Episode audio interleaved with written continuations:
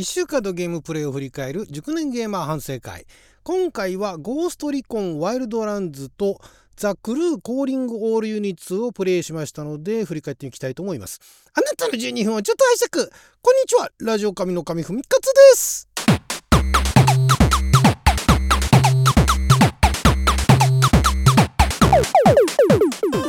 今日は2023年、えー、9月の19日火曜日六曜社交関口でございます。え今週はですねあの先々週あたりからあやっていたあのあれですねゴーストリコンワイルドランズ。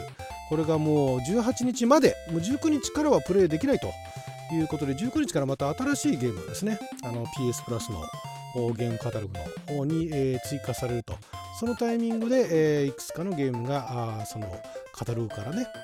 外れると。いうことで前々からの興味があったゴーストリコンワイルドランズをプレイしていてで、まあ、途中でねこれ最後までいかないんじゃないかなと正直思っておりました。というのも、えー、まあ、あの麻薬カルテルのね、えー、そのボリビアを牛耳ってる麻薬カルテルのボスを倒すために、えー、そのいく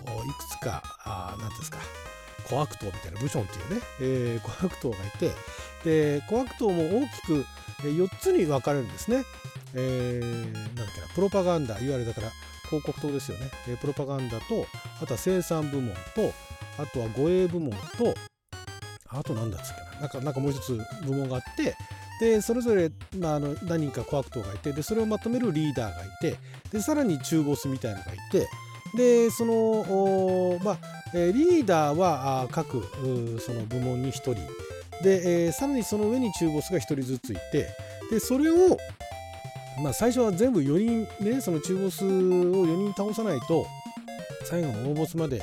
いけないのかなと思っていたんですが、えー、実は2人中ボスを倒せば、まあ、そこの下にはねリーダーと、えー、コアクトが何人かいるわけなんですけどもでそのコアクトがある領域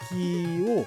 の中にまあいろんな情報があってでそのコアクトを追い詰めるためにいろんな情報を、えー、入手していくと。その情報を入手するためにはあそこのなんか砦みたいな拠点だとかね、えー、いわゆる麻薬カルテルがあ抑えてる拠点だとかそういったところに忍び込んでってで倒していくと。でその倒していくのも、まあ、正面突破でね、えーまあ、あの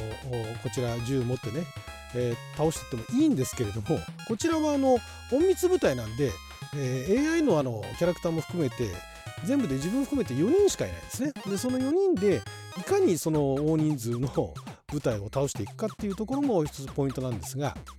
そこで、えー、どうだろうなといけるかなと思っていったんですがペースでね、えー、自分がやってるペースで、えー、先週あたり最初のその中ボスを倒したのかな？先週とかまあもう何日か前か。あたりに中ボスを倒して、まあ、これは中ボス倒せればいいかなと。中ボスを倒すところぐらいまで見れればいいかなと思ったんですが、えー、先週じゃないや昨日か。昨日のその最終日18日にですねまとめて、5時間ぐらいプレイしましてそこでですね、えー、なんともう1人の中ボス生産部門の中ボスを倒すことができて倒すっていうかまあその六角してね、えー、確保してで、えー、もうその大ボスに行くためには最低限2人の中ボスを確保すれば、えー、大ボスと対峙することができると。いうのが分かってですねえー、頑張ってなんとか最後まで行きました。これお話としても結構やはりトム・クランシーっていうねあのー、まあ映画だと有名なところだと「レッド・オクトーバーを追えだとかね今そこにある危機だとかの、えー、小説の原作者ですね。でテクノスリラーと言われる、まあ、いわゆるあの単なるスリラーじゃなくて、えー、今時のその国際政治情勢だとかあとは最新その、えー、兵器だとかテクノロジーだとかそのネットだとかそういったようなのを全部いろいろ入り混じってえー、そのスパイ、スパイ戦みたいなね、えー、感じ、スパイ、スパイだけが活躍するわけじゃないですけども、まあ、そういう、えー、テクノスリラーという一ジャンルを築き上げたトム・クランシーの世界。で、このゴーストリコンに関しては原作は、あったかなかったかちょっとそこ覚えてないんですが、まあ、監修してるのもあるんですね。でもトム・クランシーさん自体はもう鬼籍に入られてるんですけれども、まあ、トム・クランシーっぽいっていうのがあるんですよ。で私あの映画とか小説とかでは結構トム・クランシーもの好きでで、えっと、ゲームでも「ザ・ディビジョン」っていうのがね2まで出ててそれもあの、えー、全部プレイしていて、えー、好きだったもんですからこの「ゴーストリコン」ワイルドランズゴーストリコンシリーズっても結構長かったらしいんですけれどもその最新作の1つ前2017年にリリースされたものを、えー、プレイしてなんとかボスを最後まで、え、追い詰めることができていや面白かったですね。お話っていうほどなんかそんな深いお話もないんですけどもいろんなところで追い詰めてって情報を集めてってで最終的にそのボスを追い詰めてってでボスを捕まえるみたいなね、まあ、最後いろいろあるんですけどもそういったところまで、えー、やれたのが良かったです。あおお、なんかこれクリアしてると。ストーリーは。でも、まだ全体の半分ぐらいまでしかプレイしてないんで、エンドゲームとして、えー、まだクリアしていないところの、そういう小悪党だとか、中ボスだとかを捕まえていくっていう倒していくっていうことも、ま、可能は可能なんですね。まあでも私はもうあの制限時間がありましたので、えー、その昨日の時点で最後のボスのねところまで、え、やることクリアだからストーリークリアですねメインストーリーをクリアというところまでいけたのが良かったです。お話良かった。まあそこら辺のところあの、えー、全然編集はしてないですけれどね、えー、たっぷり5時間最後の回もチャンネルの方にね、えー、アップしておりますのでアーカイブ見ることもできますのでよろしかったら、まあ、5時間ねさすがに見ることはないと思いますけれどもね、えまとまったなんかねお話こんなお話だったよみたいなんでまとまった編集なんかもされてる方がいらっしゃるのかな。どっかね世界的世界でね探せばねいるかもしれないですけど私の場合だったら、え私がだらだらプレイしてものをそのままアップするということをやっておりました。なのでまあゴーストイコンワールドランズについては、え無事完了と。そして、えその合間にですねザ・クルー・コーリング・オール・ユニット、えー、これがあのザ・クルーというゲームが、まあ、この UBI これも UBI ソフトなんですけどもいわゆるオープンワールドで、えー、カーレースをすると、まあ、ドライビングもできると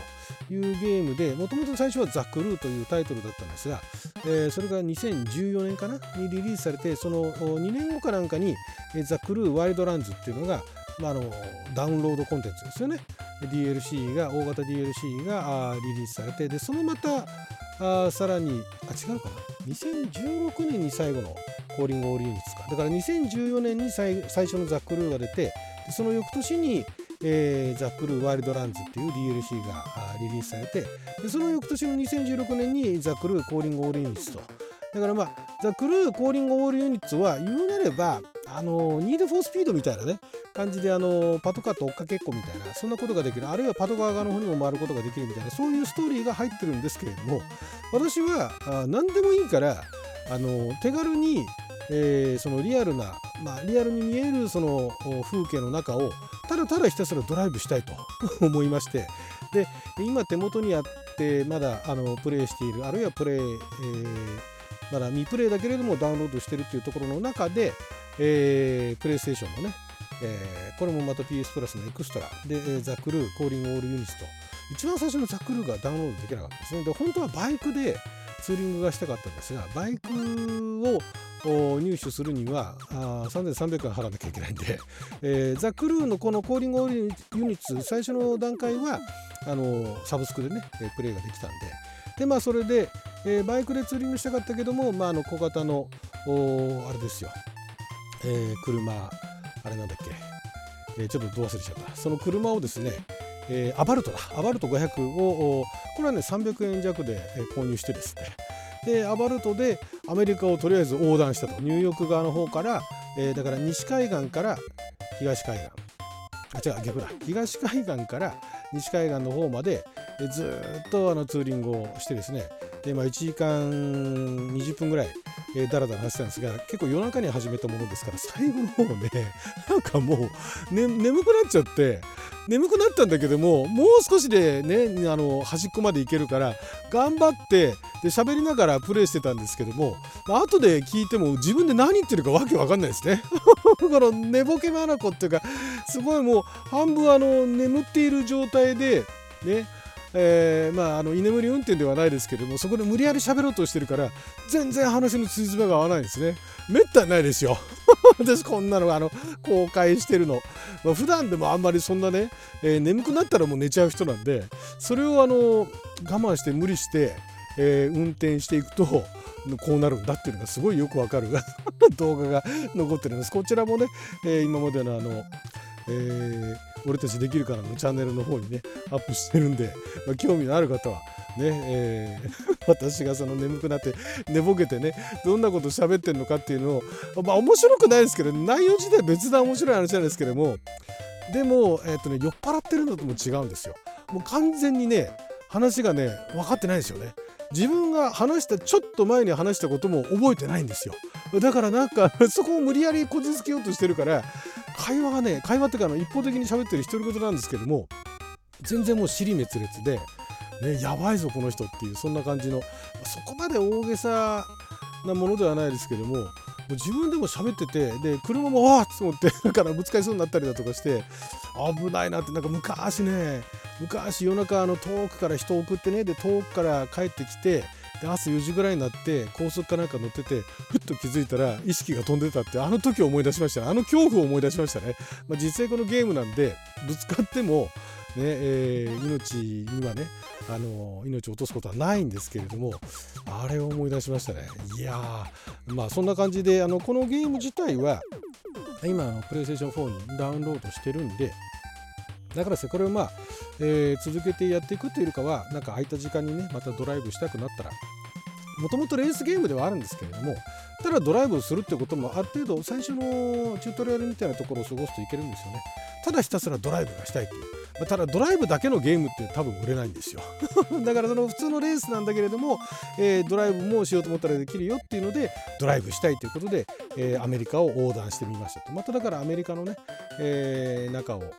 北アメリカの中をいろいろとまた時間がある時にねふとした時にドライブしてみたいなとまあ、そのタイミングがね合えばああ、まあ、遊びに来ていただいていろいろと話しかけていただければ寝ないで運転できると思いますんでね。はいということで12分間の貴重なお時間いただきありがとうございました。それではま